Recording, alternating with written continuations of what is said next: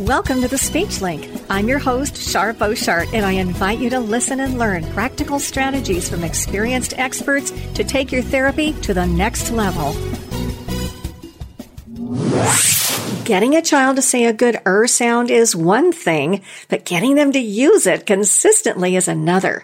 Now, you know the Easy R program for getting the er, but what about generalization? Well, what about the new R speech practice audios? Kids love to practice them and you quickly access them via QR codes. Go to speechdynamics.com to take advantage of the 40% off sale price. Do it now. Well, hello, everybody. It's so good to know that so many of you are there and here for this really excellent presenter. This is Rachel's second time here on the Speech Link, and I'm excited to hear what she has to say. The first time was a success. so she's got lots of good, more information. Yeah. So let's talk disclosures first. Regarding financial disclosures, Rachel receives an honorarium for this podcast. And she is the owner of Talk-It Rock-It and receives compensation for her speech and language products that she created for young children offered on her website. And personally, I too receive an honorarium for the speech link and I'm a presenter for speechtherapypd.com and receive royalty payments. I own Speech Dynamics Inc., and neither Rachel nor I have any non financial disclosures to report. So, okay. So, personally, I want to welcome you all to our SpeechLink podcast, sponsored, of course, by speechtherapypd.com. I'm Shar Boshart, your speech language pathologist host, and I'm so glad that you're here. Rachel is speaking on an effective and systematic therapy format for young children and caregivers. So here's a little bit about Rachel. Uh, Rachel Arntson, MS, CCC, SLP, has been a speech language pathologist in the greater Minneapolis, Minnesota area since 1980. She's worked in the hospital setting, a pediatric clinic, and in early intervention. And then from 1991 to 2015, she provided family centered speech and language intervention to infants and toddlers in their homes, which is, I mean, right up what we're talking about. So you have a lot of great experience hmm. in their homes in the Osseo School District in Maple Grove, Minnesota. So, since retiring from Osseo schools, Rachel has presented numerous seminars focused on building her company, Talk-It Rock-It, and developing practical products. And I'm going to say also, in addition to traveling and doing mosaic art. and she is the creator of all Talk-It Rock-It products, including 10 critically acclaimed song and movie sets, which I think is pretty fun. And as well as the We Can Talk Parent Training Book. Okay. The Blast Off Board Sound sequencing set, the push pull puzzle, and animation station videos for speech and language learning. Those are some kind of interesting ones there. But her passion for music and fun is reflected in her products and in her presentations. So, warm welcome back to the Speech Link, Rachel. How it's are you doing? It's good to be here. I'm doing great. Good nice to see you again. Good. So. Good. Well, terrific. I'm excited that you're here and and you know, I always marvel at how much experience you have and oh. then putting it all into eh, different products and different formats so that other people can continue to learn and to grow and and to help their kids. And Thank so you're you. paying it forward. So thanks for doing all that. You're, you're welcome. Thank you. I've, yeah. I've been around the block a few You've times. been around the block. yeah, I can relate. Yeah. Probably a little different blocks, but we've both been around the block. yeah. Yes. I know. I know. Well, let's get you started here okay. You do have a lot of information to share.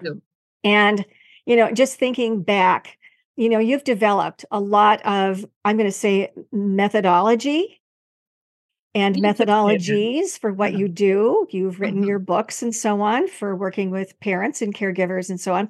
But how did you develop this format for working with the young children and with their families? How did you develop the format? Because you know we have a lot of therapists that do therapy, But how did you begin to think, well, you know what? This may be something that I can put on paper yeah. that might be helpful for others. How did you start all that?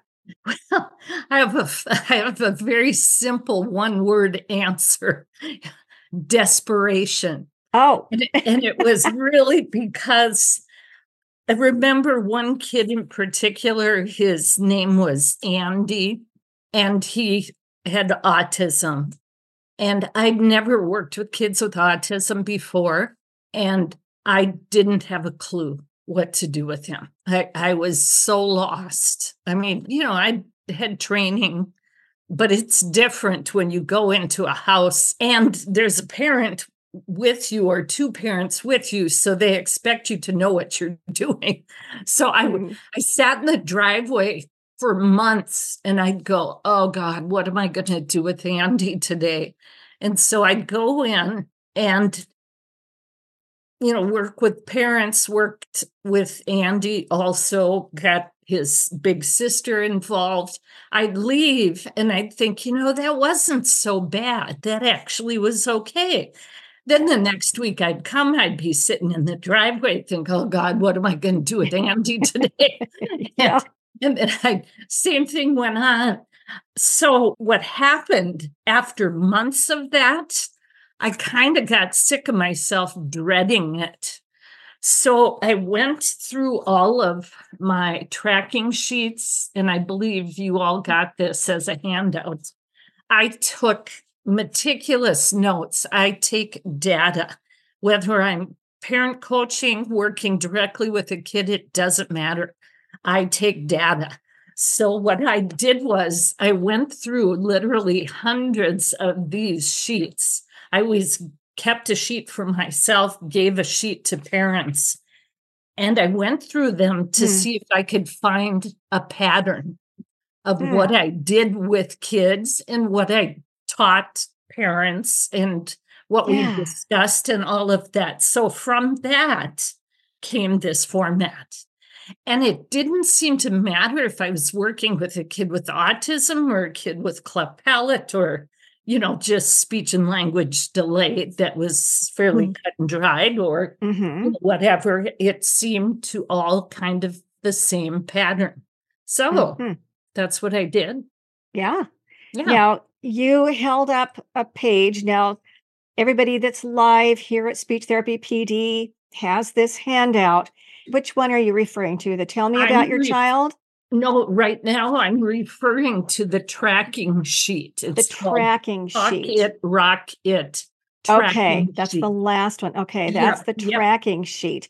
Yep. And really, what I'm looking at is just it's a few a, squares. Yep. And you've got task, Yep. And then, so vertical squares task, and then task, well, I guess mm-hmm. where you have some horizontal little squares there to take the data.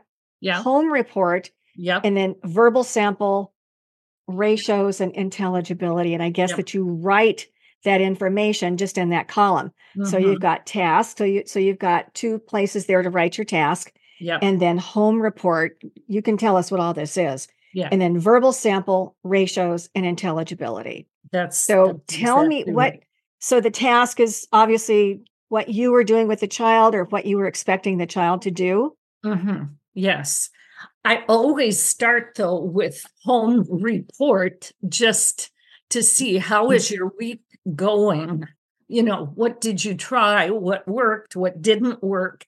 And so some of my tasks would depend on what the parent said.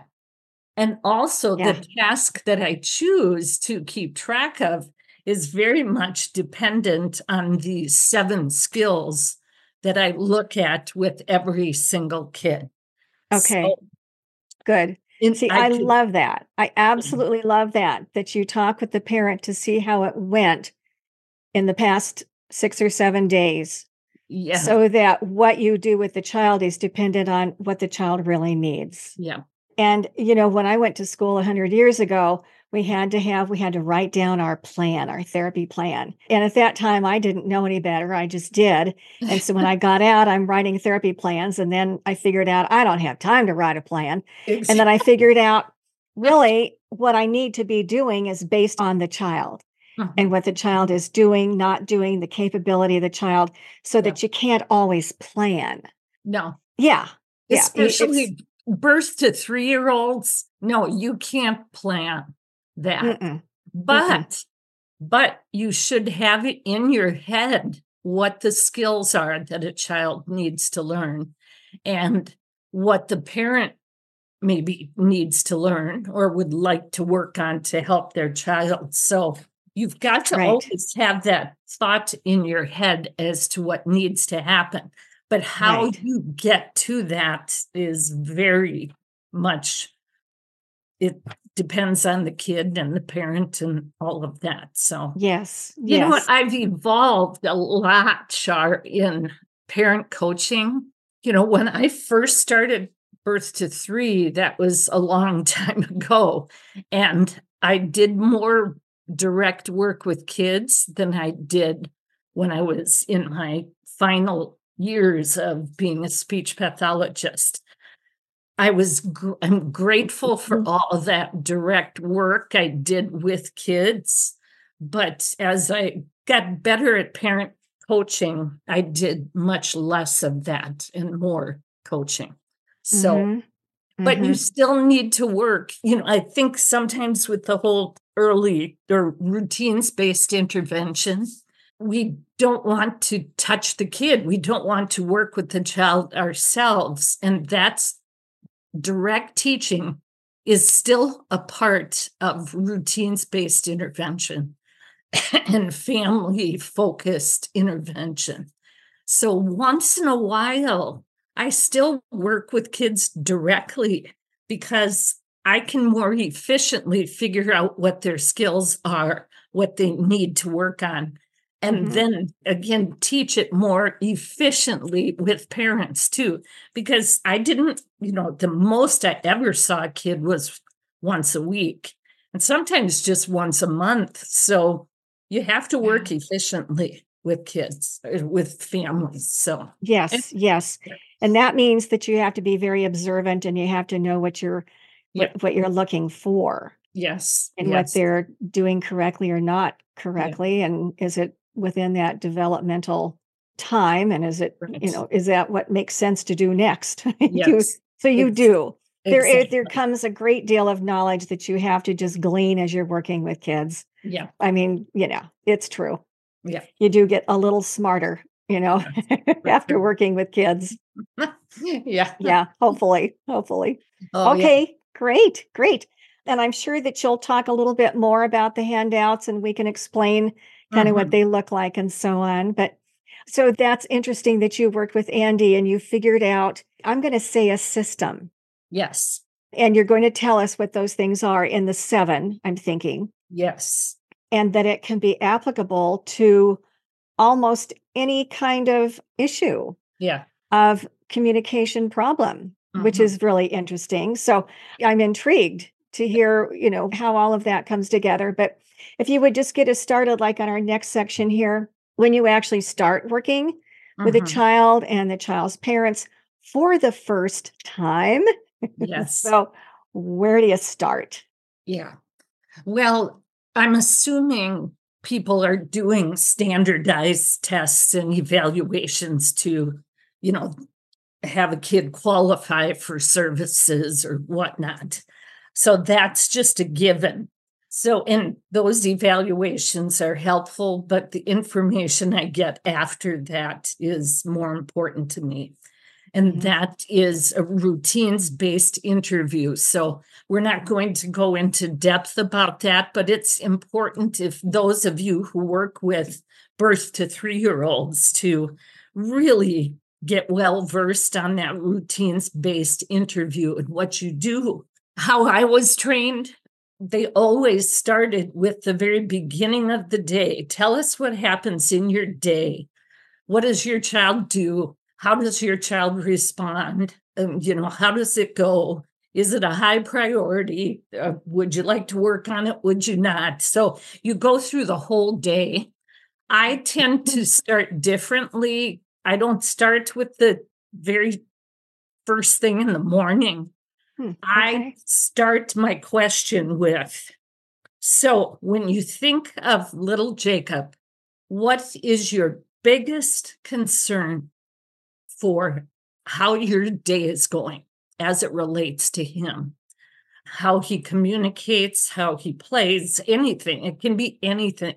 Sometimes parents will even say, We just need food in the house. You know, it has nothing to do with communication. But so sometimes that happens too. But usually they'll say, you know, something like, Gosh, getting him to go to bed at night. I can't communicate with him. He doesn't follow directions. So I'll start with bedtime. So if we start at the very beginning of the day, by the time we get through the whole routines based intervention, we have very little time to talk about their biggest issue, which was bedtime. Yeah. So I always start with that. I ask them, what have they tried?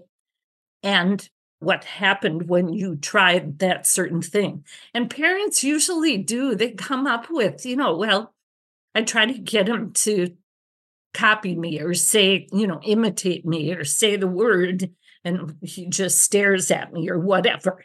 So I write all this down. Once we get through all of the routines or as many as we can, I ask which ones are their biggest priorities of what they'd like to focus on. Mm-hmm. So it mm-hmm. might be an actual routine.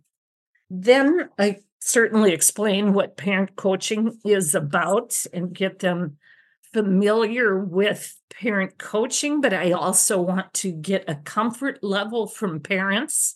Like I've worked with lots and lots of parents who are immigrants who English is not their primary language. They're also the thought of being observed by a teacher or a speech pathologist is really stressful. And yeah. so I tend to jump into parent coaching differently depending on who the parent is and how comfortable they are with that style of service. Yeah. So, yeah. And I, again, I think we've missed the boat on that a little bit. We jump into having parents be observed to the point that parents are uncomfortable, and that I never want that to happen. Yeah, it's that, essential. That makes total sense. And that's really how I was taught, you know, just to sit and watch how the parent interacts with the child and I always thought, wow, I'm so glad I'm not that parent. Yeah. Because the yeah. parents, you know, they don't know that we're pretty much looking at the child, but we're yeah. also looking at them. Of course. But they're going to be yeah. thinking that, oh, they're going to think I'm a bad parent or I don't know how to interact or talk with my child or, oh, I wonder what I'm doing wrong. And so I'm not sure that we always got an accurate read of what was going on between them, even. You know, usually like if I get the sense that a parent is uncomfortable with that, I'll choose some sort of activity that they have in their house. And I say, you know what? Are you okay if we do this all together? So I kind of lead the ship a little bit, but yeah. then I have a parent take a turn. And then I'm a firm believer in catching a parent in the act of doing great. So yes. I'll say, did you see how when you, you know, put the blocks in the box that and the way you did it, did you notice what Jacob did when you did that? And if they didn't, then I'll say, well, he did this and this and this. And it was because you did it slowly. You spoke with fun inflection. You smiled through it. You touched his knee just to get him to maybe pay attention and connect with you. So I always catch the parent in the act of being good. And that's important because then they're hooked in a little bit and they know that I'm going to compliment them. It's not going to be criticizing. So, yeah, yeah. yeah. I love that. I love that. And that's, yeah. See, and that really generates a team effort. Yes, exactly. Where they don't feel like they're being, you know, that they're constantly being kind of negatively assessed. and their parenting skills. Yeah. And because they feel bad enough that somebody's there that has to kind of help their kid communicate. Yep. You know what I'm saying? I mean, there is Exactly. that. Yes. And we don't think about it because that's just a natural thing. It's kind of our what we do. Yep. But you know, there can be guilt that goes Yep. along with it as oh, well. Oh, for so sure. yeah. The yeah. other piece I was going to say about this with, you know, when you do a routines based intervention, very mm. often we tend to talk about the routines that don't go very well. You know, that he won't follow direction. He screams during diaper changing time. It's horrible getting him into his car seat. I mean, A, B, C, D, E, F. One thing that I find extremely helpful and essential is to ask a parent, what does your child love to do? And what does your child love to do with you? When do you see your child laughing? Is there anything that he that just gives him giggles? You know, is and then talk about that because when you're looking at tough routines and you want parents to learn some techniques, often you should not start with those tough routines to teach specific techniques. Sometimes you need to start with just a really fun activity. So, again, you can catch the parent in the act of being good. Then mm-hmm. you can focus on just some, okay, this is what you could try just to get through that tough routine and go from there. But you have to balance the good routines with the not so good routines so parents feel some success. So Yeah. Yeah. that's the other piece Wow. of that. Want graduate level semester credits for your speechtherapypd.com courses? Well, they're available now in collaboration with the University of the Pacific.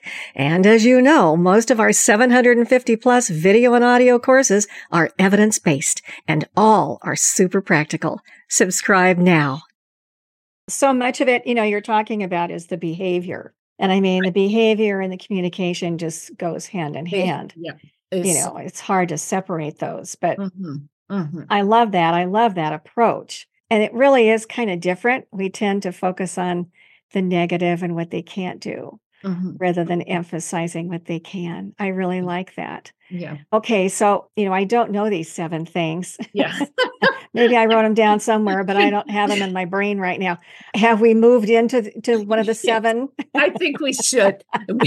It's kind Okay. of like it's kind of like you know selling something, and then you never get to the point To and the- you say you can. I will tell you these seven if you you know sign up for this. Yeah. seminar. No, I will tell you all. of them. No, we're going to get the whole enchilada here. Right, yeah. right. Yeah. That's Okay. right. Okay. All right. So, do you, you know, as far as the seven, are they sequential? I'm sure that they're all related in some way, I would Mhm. think. And I guess that you can just apply them to individuals as to Mhm. according to what they need. But tell us about the seven. How do you want to do that? Do you want to talk Yes. about the seven or give us what they are or just go progressively through whatever is best? I'll- you know, I'll at least tell you the first three because that for me are kind of the essential pieces first. You asked if it was sequential. Yes, kind of, but not really, because I look at all seven skills at any given time with a Okay. child. That makes sense. But when I'm first working with a kid, I tell myself, I want this child to win. W I N. And from that, that those three things, it's an acronym called WIN. Okay. I want your child to be hmm. watchful. I want them to be intentional and I want them to be noisy. So, mm. with being watchful, and that's what the Tell Me About Your Child handout goes through those seven skills. Okay. I go through. There they are. I got them. Yep. Do I go through this, you know, every single question? No, because it needs to be more natural than this. But this at Yeah. least gives you an idea. So with Okay. With being watchful, I always ask parents, you know, do they play with Mm. toys? Are they watchful of toys? do they play with people or do they watch people? Like when you're fixing him breakfast in the morning, does he pay attention to what you're doing? If you point to something in the sky, let's say, will he follow your point? Is he watchful of your pointing? Before kids will ever learn how to point themselves, they have to be able to follow your point. And especially kids with autism it's just incredible how they can't really shift their eye gaze from objects to people and people back to objects. They're not good at that and mm-hmm. they're not good at following a point. I'll give you an example this was just a toy i had and i was pulling up the ribbon like up up up up up up, up and this one little guy fixated this ribbon that was already pulled up and he kept on pulling. And I'm like, here, here, right here, right here. And he could not shift his eye gaze from this to this. Now, this mm. toy isn't the end all be all by any means, but it did teach me about an inability to shift eye gaze. And that's wow. all a part of being watchful. Yes. So, yeah. And then the yeah. the Good. intentional. Did you have a question about that, Shar? Or no, I'm oh, just okay. I'm just wowed. okay. no, that's a really good thing to notice. Yeah. And it's like, how would you have noticed that? And if you didn't know to look for it. Right, right. Yeah. With, no, that's a with, good thing. You know, with parents, when you ask them what their goal is, and they'll say, I just want my kid to say words. I want them to communicate with words. But it might be a kid that has no ability to stay with a task or can't focus on a toy. We're so far away from saying words, but I never want to burst that parent's bubble. I'll just say, that's a great goal so, this is what we need to achieve that goal of having him say words. The first is helping him to be watchful of activities, of toys, of people, of mm. shifting from objects to people, just having him be watchful. That's the first step in getting kids to communicate with words. So yeah. I find it helpful. I never burst a parent's bubble, even if I think this kid will never talk. Like Andy, the kid I told you about, he was not communicating when he left me at age three, and it broke my heart. I thought, this, I don't think he will ever verbally communicate. So, mm. anyway, that's that. Yeah. Once, yeah. once so, you kind of work mm-hmm. on being watchful, you go to intentional. Did you have a question, Shar? Yeah, the watchful piece I'm trying to sort out. I mean, we kind of call it attending. Yeah, yeah, yeah. Um, but it's deeper than that. It's uh-huh. looking for clues and cues. Yes. And like he wasn't following your cue of, oh, right. look, honey, the other right. one over here is red and you could pull it through. Mm-hmm, mm-hmm. He wasn't following that. Right. So, he, and, and, I like the word watchful. Yeah, I like it better than joint attention or, you know, yes. those, those terms. They're just not very parent friendly. Whereas I think yeah. Watching, does a kid watch things? I just think it's more cozy for parents. It's the only Yeah, reason. it makes sense. yeah. It covers kids who are inattentive because they're just so active and it covers kids who maybe are just hyper focused on one object and can't get past it. You know, it covers lots of things. So, and yeah. then, so if you have a kid that's not very watchful, you can talk to the parent about, well, when Johnny's sitting in his high chair, this is kind of what I would work on to help him become more watchful of you. So, and one is give me your hand. So, if kids want something, as opposed to just having them grab it themselves, I'll say, give me your hand, or I'll put the child's hand in my hand then I'll put the fish crackers or whatever in their hand, and then I'll try to get their attention. Visual eye gaze. Sometimes that's hard for kids, so I don't push it, but I try. Certainly, birth to three is the best time to start working on eye contact Mhm. before they learn other, you know, habits and, and Yes. whatnot. So the give me your hand is something I teach parents a lot. And then I also teach parents, like, let's say you've got their juice cup, you know, you say, here's your juice. I'm going to put it right there.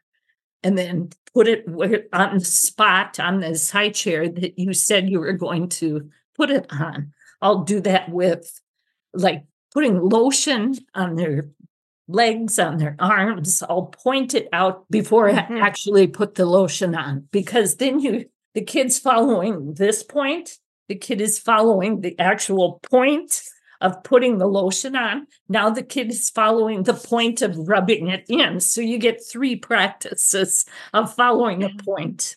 So, Yes. Yes. Good. all Good. right. I like that. Yes, I like that a lot.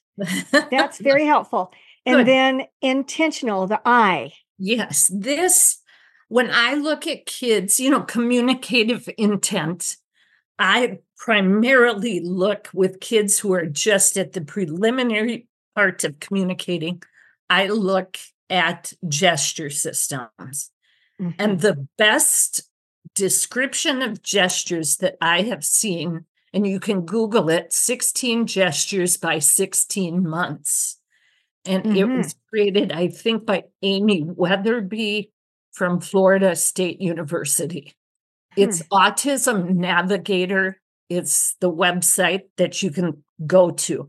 But that sheet of 16 gestures by 16 months is super helpful.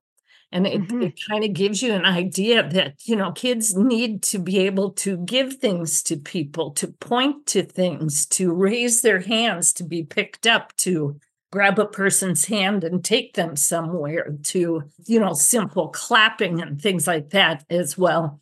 So, anyway, I evaluate how kids' gesture system is, and that's what I call intentional. How do they communicate non-verbally to a parent? And uh, gesture systems that are strong are high predictors of kids who will be verbal and communicate effectively verbally. So it's more important than we give credit for. And we need to talk to parents about how important that gesture system is, especially with, you know, parents who really want their kids to talk and say words and imitate words. It's much more important at first to look at gestures. So yes. That's yes. the other piece. Yeah. And parents seem to not think that's communicating. No, no, You know, they're not aware that that is a form of communication. that's So right. that's a good thing to emphasize. Yep. Yes. yeah. Great. The, And uh, then- the final letter of Mhm. win is being noisy. And that is, you know, kids who are pre words. I take when you- looked at that tracking sheet and you were asking about the column on the right side, I take verbal samples of what kids say. And it might be a vowel that means nothing. It might be a squeal. It might be laughter. It might be whatever. But I take data on what Yes. out of their mouth. Yes. And then I also I also take ratios. So if a kid's nonverbal, you know, you can't take a language sample because they don't have language. But I had one kid that was just mm, mm, mm, mm, mm. He just said the mm sound. He had a great gesture system and he used voice with pointing, but it was always M. So I kept a ratio of M versus something different. So differentiated sounds. So he'd go, mm, mm, mm, mm, mm. That's five ums. Then he'd say, ah. And that was a different sound. So I would get a ratio. And that's a good way to take data to see, even before kids say words, to see if their verbalizations are changing in any sort of way. So that's win, W I N, watchful, Yes. intentional, noisy. Noisy. Mhm. Good. Oh, the other piece about noisy.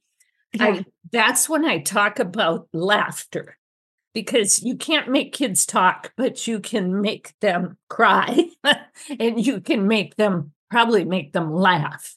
So look at what makes kids laugh. And I talked to a parent about that and I said, Is there any time where your little guy is vocal if he says anything, if anything comes out of his mouth? So he'd say, well, in the shower, he just squeals and screams. He loves the shower. He just thinks it's great. And we do it together. We shower together. And I said, Well, squealing is nothing more than probably just a really loud vowel sound. So if I were you, I'd go ah, ah, ah, and ooh, ooh, ooh, and you know, do all sorts of goofy vowel sounds. And and so the next week I came out, the dad said, Oh, we had so much fun, and, and that his son learned hey like this. And so the little guy just stuck out his tummy and goes, hey. Hey. So cute. Yeah. So cute. Anyway, Oh, that's wonderful. Oh, yeah. That was red letter day. Yeah, yeah. Yeah.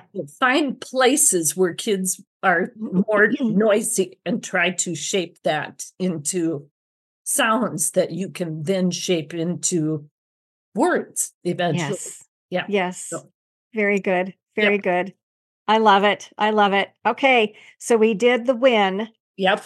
And then do you have acronyms or are we just going to move into, okay. Uh, for, for the next part, it's four pieces. Right. Okay. And it's actually talk it, rock it. I never intended on doing this because when my company was called Kids Express Train, I had the same seven skills. So it just happens to be talk it, rock it. Oh my key. gosh. Yeah. And it's a little rhythmic ditty. So it's turn, take, imitate, respond, initiate. So get kids to take turns, to imitate vocally, but also gesturally, to respond to directions, to questions, to, you know, even gesture responding. And then the big part is helping kids initiate. You know, there are kids who will imitate words, who imitate phrases, even, but they just don't initiate language. And that tends to be, I think, kind of the last part that comes into play with Yeah. kids. So, Yeah. Good. Okay. So we are at take turns. Yes, with parents, with coaching parents, when anytime we're doing, like, let's say we're doing a triad where I'm doing something and then I say, okay, mom, you do exactly what I say or do. And then Johnny will take a turn. Very often, if a child is nonverbal, let's say you're putting blocks in a box or whatever, and you go, I'll go in and I'll do it with exaggeration and gestures. And so mom will take that block and she'll go in. And then little Jacob will take that block and just go like this and not say anything. So I Mhm. said, you know, it's very important during Jacob's turn that you don't fill in the verbal part because I want his turn to be totally his own. And if he can't say anything, that's totally fine. Even if he doesn't put the block in the box, that's totally fine. It's his turn, and that's to be respected. It's like getting interrupted when people are having a conversation. You don't want people to talk over you. So, and Mhm. it gives the kid the expectation that the verbal part of their turn is essential. So, yeah. You know, I think we talk a lot about taking turns, whether it be rolling a ball back and forth or, you know, doing something silly like taking a drink of water and going, and then take turns. Um, a kid who's taking turns does not have to be imitating, they can do their own thing on their turn. yeah. It's completely fine. but taking turns is an important step in getting kids to communicate because yes. they also have to be watchful. They, if they're not watchful, they're not going to take a turn. So, yeah. So, do you, if you see that the child is not following through on the turn taking, you go back to watchful and you kind of try to shape that? Yep. Yep. One thing that in my training with parent coaching, very often I've been told that we should just pick one daily routine, let's say diaper changing. And in that routine, we talk to parents about all the different things that they can do during diaper changing time. So, you know, it might be you sing a song and see if they watch you. It might be that you give the child the clean diaper for them to hold it might be that you work on body parts. It might be that you're just saying the words to everything you're doing. Anyway, to me, sometimes if you just talk about one routine and you go through 10 things that a parent could do during that routine, for mm-hmm. some parents, that's really confusing.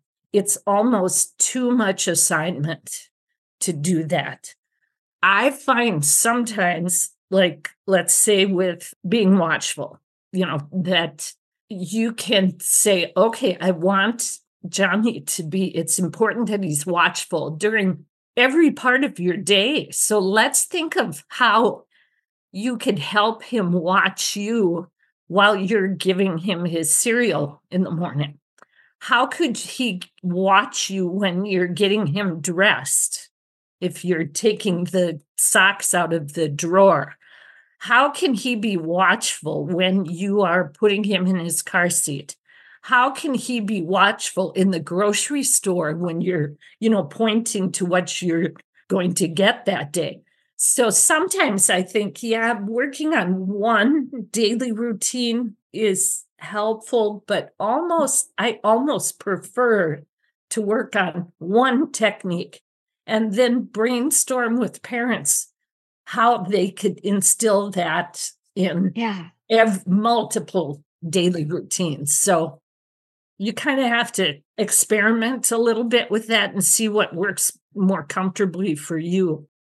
Are you taking advantage of our new handy feature, the certificate tracker? Keep a record of all your CEUs, not just for any of the 750 audio and video courses here at speechtherapypd.com, but from anywhere. Upload your certificates and voila, you have an organized, all in one place record of all your CEUs. Cool. That's, yeah, and I like that brainstorm piece because it brings yeah. them into the process and yeah. they have to start thinking about what they might yep. do. Yeah. Yeah. Yeah. And mm-hmm. that, yeah, and touch, touching base the the next week when you're out mm. you'd say okay so we've talked about being watchful you know during lots of different times how did that work for you what happened during diaper changing time and give them some ideas also then about how to make tough routines work better for sure also you know like one of the most important things with kids, especially kids who have meltdowns, is very often kids don't know what their job is. So, like giving the kid the clean diaper to hold, that's his job. And at first, he might get frustrated with that because it's new, but it's important to give kids a job. So, you know, that's another piece to you know yeah. as far as yeah. techniques for helping kids get through those troubled routines as well so yeah yeah well and i know we you know we need to move on to the the yep. imitate but i'm also thinking as far as the watchfulness that that's probably kind of quotes training the parent to become more watchful very much so it works both ways doesn't it will it be yep if you talk to parents about yes, their kid being watchful. You can also point out to the parent, did you see this is how you responded because you were so in tune with what your child was doing. You are watchful. Yeah, So- I love that. I Yeah. love that. Yeah. That's huge. That's a huge point. Yes. Yes. Thank Yeah. you for that. Yeah. Mhm. So as we move in, we move through taking turns and then we're heading up to imitation, Yes. Yes. which is where sometimes we all kind of start, isn't it? Yeah, I think we Yeah. start that maybe a little too early because, you know, if a kid's not going to imitate, they're not going to imitate. So, Yeah. and I, Yeah, that's right. I do with kind of a structured activity like fish crackers, let's say, you know, I do the give me your hand for imitation as well. So I'll put, you know, I'll say fish and I'll put it in his hand. So I never withhold something. If you want to fish, you know, you have to tell me fish. It Yeah. just doesn't work. It's not going to work. So I never argue with the kid about, I'm not going to give you this until you say fish or say uh or whatever. So I give them, I'll say fish and I'll give it to the child in their hand, but I'm still holding their hand.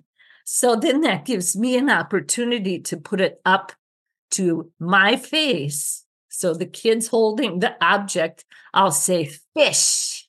And then I say, your turn. And then I just wait. And if all the child does is just stare at me, I'll say, way to try, way to try. Because he took the object, he tolerated this. And there's some kids that don't do very well with this, but I make it quick and I get it over with. But I think that give me your hand skill is really important for getting imitation going in a structured way if you want to do structure. Yeah, I've that's also, great. I've also got that response sheet that's in the handouts, and that's kind of a hierarchy of how I go through imitation.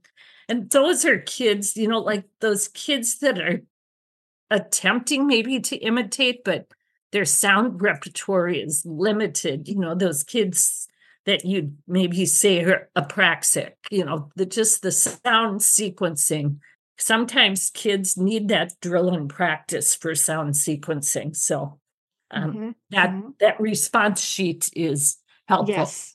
So you know, as far as imitation, I usually talk to parents about you always using gestures with enticing verbalization Mhm. and always look at the level your child is vocalizing. So if a child is only at like a cry level, you know, then I would probably, or laughter, I would probably start with just vowels or, you know, it's that whole sound sequencing from vowels to vowel plus vowel to consonant vowel to CV, CV, and so on and so forth. So that's another piece of imitation. yes. And Yes. we're probably running out of time. So I'll No, just, we, we're, do- we're doing pretty we good doing here. okay? Okay. Yeah, good. yeah, we're doing good.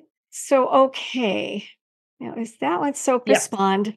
and these, you know, respond. I'm really not going to address it a lot because I think we've been taught a lot about, you know, helping kids follow verbal directions, helping kids, you know, pay attention to words when you're reading to them, having kids understand questions. And, you know, I just look at with parents in particular, I encourage parents to have things be very consistent. And again, always give kids a job of what they should do. So maybe at getting dressed, it's always that their child gets to pick out his socks. So then you say, let's find your socks, find your socks. So, you know, that whole repetition of a routine using the same language every single time will help kids learn to respond because they're finally knowing what their job is. Then you can get more complicated as the child becomes less frustrated. You know, if a kid is not regulated, they're not going to be able to learn. So they have to be well regulated to learn. So having kids learn their job will help calm them down. So, Okay. That's good. That's good. And learning their job is what to do at that particular moment in time. right. And so you're looking for that repetition yes. piece Yes. and yes. probably kind of initiated by the parent's behavior and what by the situation, the context, right. and the mm. parents' verbalizations and the parents' behavior and the expectations of the kid. Yes. Okay. Well, Okay. and you know, initially kids are going to, you know, again, get frustrated if they don't know what their job is. Then they finally know the job strictly by routine. Then they'll probably understand the words that you associate with that job. Yeah. Then you can start getting them to the point where it's initiating on their point part where you say so what do we do next or and or just wait you know just be be clueless as a parent and see what the child does to initiate and that's the last piece of I Um, see. but all initiating will happen if we scaffold from watchful, intentional, noisy, turn take, imitate, respond. And then you just wait and see what happens for Yeah. them. With initiating, I also teach kids to be the messenger. So I'll, let's say, if he's got a favorite toy, let's say it's a stuffed puppy, I'll say, Oh, show daddy your puppy or show mommy your puppy so that the child knows to show something. Then you say, Oh, give daddy the puppy so that he's initiating by giving an object. Then tell daddy that's a puppy. Then ask daddy if he wants a puppy. So it's Wow. show, show, give, tell, ask. And I call it be the messenger because you want kids to start kind of being a show off, kind of, you know, being proud of what they do, initiating those things, giving up things for others. That's all a part of initiating communication, Yeah. whether it's gesture, gesture or verbal, Yeah. either way. So Yeah. Wonderful. I love that.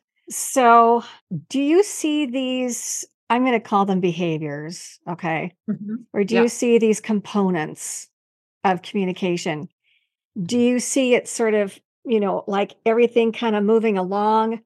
Or do you see, whoop, we came up when we imitated this one, but we're still working on the watchful thing here? yeah. And oh, you know, we imitated this, but we can't get that one. Do you see little like Swiss cheese? It just sort of, you know, or uh, it's not like it all just sort of moves. No, usually it's Swiss cheese, and that's why Okay. on the tracking sheet. And I really Gotcha. encourage people if you're doing parent coaching, still take data, figure it out. I do a zero, one, two, and three scoring system. I don't know if we have Oh, time to discuss that, but that's what I do for taking data, like plus minus, like imitation, let's say, plus minus, plus. It just didn't teach me anything. So I score everything based on zero being no response, one being a response, but not accurate at all. Then a two is somewhat in the ballpark, and a three is developmentally appropriate. So I'll do that for direction following, for answering questions, for imitation of all different levels of imitation, even for gestures. You know, I'll do some scoring system. So for gestures, you know, I might put gestures here, I might put imitation over here, I might put watchful here. So it kind of depends um, what's going on in that particular activity. Sometimes I won't take data at all. Well, I'll take it, but I might just put the routine like diaper changing time. And then I'll keep track of how many times that Jacob looked at his mom when they were doing that, and then take data on why did he look at her at that particular time. mhm. So I mhm. can um, point that out to the mom. Yeah. So Yeah. There was meaning there, not haphazard. Okay. Yeah. Can we glean all of this information in books, your videos? How can we learn more about this and really access your forms? Yeah. Well, the forms, most of them, I think you've gotten there. You Yeah, can there's go going to be people that are listening on the apps and so on that won't have access to them. Oh, okay. Yeah, yeah. People can always contact me, Rachel at talk it rock it and Okay. com. Rachel at talkitrockit.com. You Okay. can email me. I'll send you any of those worksheets or handouts for sure. You can Okay. also go to my website. You can sign up for my newsletter. I've been really bad at sending newsletters lately, but when you sign up for that, you will get my We Can Talk techniques, which are kind of a step beyond these seven developmental skills. Okay. And I'm working on writing up the develop seven developmental skills. I think I'm on my last one. So if you sign up for my newsletter, you'll get those for free. And Okay. so that's another piece. okay. Are they on are they also on your website so we can look at the ones previous that you did? Yes, yes. Go into Okay. my blog site and you'll see all sorts of blog articles. Also, Perfect. go into a free resources page. I've got free videos of my We Can Talk. This is my We Can Talk book that has these nine parent coaching techniques. Yeah. It's different than what I just went through tonight, but is kind of an extension of that. So you can view those free videos. There are nine videos that talk about that. You can also go to my shopping page that's the blast off board page. And in there are free response sheets for my apraxia kit with all of this. Yeah, I love, love, love my blast off board, but you know, okay. you can look that up on your own. Great. it's great. Great. for teaching pointing, following, pointing, follow, pointing to objects on command, and sound sequencing for kids with apraxia and need to imitate. So, anyway, Yes. yes. Did I answer Perfect. your question? Yes. Yes. You're a wealth of information and resources. Thank you. Thank you. Thank you. You know, I just, I have to ask you this question because I know that you have a lot of experiences in your mind and so on. But can you just take a minute or two and tell us something that bubbles to the surface of your mind of something that was kind of funny or enjoyable or a real moving experience during your therapy time? Okay. Hmm. Oh, I have lots of I am sure you do. lots of times. But you know, I think I'd rather talk about something that wasn't during therapy time. Ah, okay. It, it was, I was at an Irish pub and a kid came up to me, an adult. He was 21. He came up to me and he said, Are you Rachel? And I said, Yes. And he said, My dad told me that you were my teacher when I was two years old. And I just want to thank you for teaching me how to talk. Oh, And I knew immediately who it was.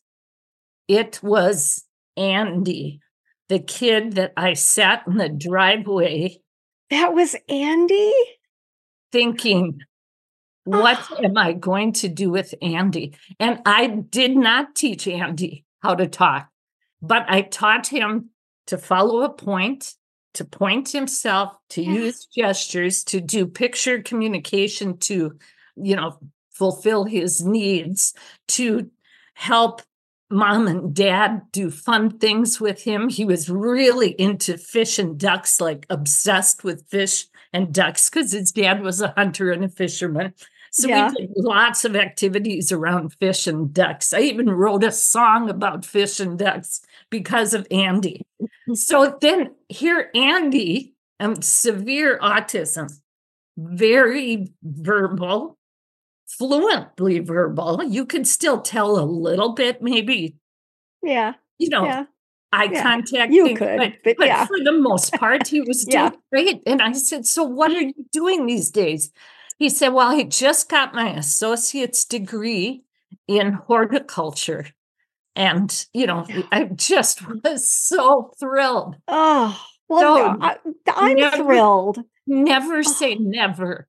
Just never say never. And if a kid can't do something, you figure it out. Brainstorm, figure it Yeah. out how to help kids. And even if they don't talk when they leave you, you never know when it's going to sink in and he's Oh, going to be able. So that's That's that's wonderful. my highlights. I mean, I could tell you Oh. all sorts of things about, you know, Yeah. tons of other kids. Yeah. uh, um, but Yeah. Well, that, I'll leave you with that one. I love that. I mean, that just gave us closure because I was kind of sitting here thinking, well, I wonder what happened to Andy. Yeah. You yeah. know, he walked right up to you in an I Irish also- pub. I also less. got to see he graduated from high school with my daughter. No. walked across the stage. Oh, Yeah. so you knew. And Okay. I didn't Wonderful. know I was able to follow him, but lost track after graduation. Okay. Okay. Came up to me. All right. Yeah. Oh, was- wonderful. it Well, thank you for sharing that. oh, You know, I don't know if you have looked down at your chat, but Michelle says, I am re entering the field after being at home raising my kids for 17 years. I'm hoping to do in home early intervention. Ah, This presentation was just what I needed. Thank you so much. I will study all of your material. Good. That's great. And great. yes, it is talkitrockit.com. It is. Yes, It is. yes, I love it. And yeah, you know, if you're interested in my products, that's great. Call me on the phone because then, you know, I can take some leeway and give you guys discounts and whatnot. So, oh, that would be it- nice. yeah, just Thank call you. me or email me. Yeah. Yeah. So, Okay.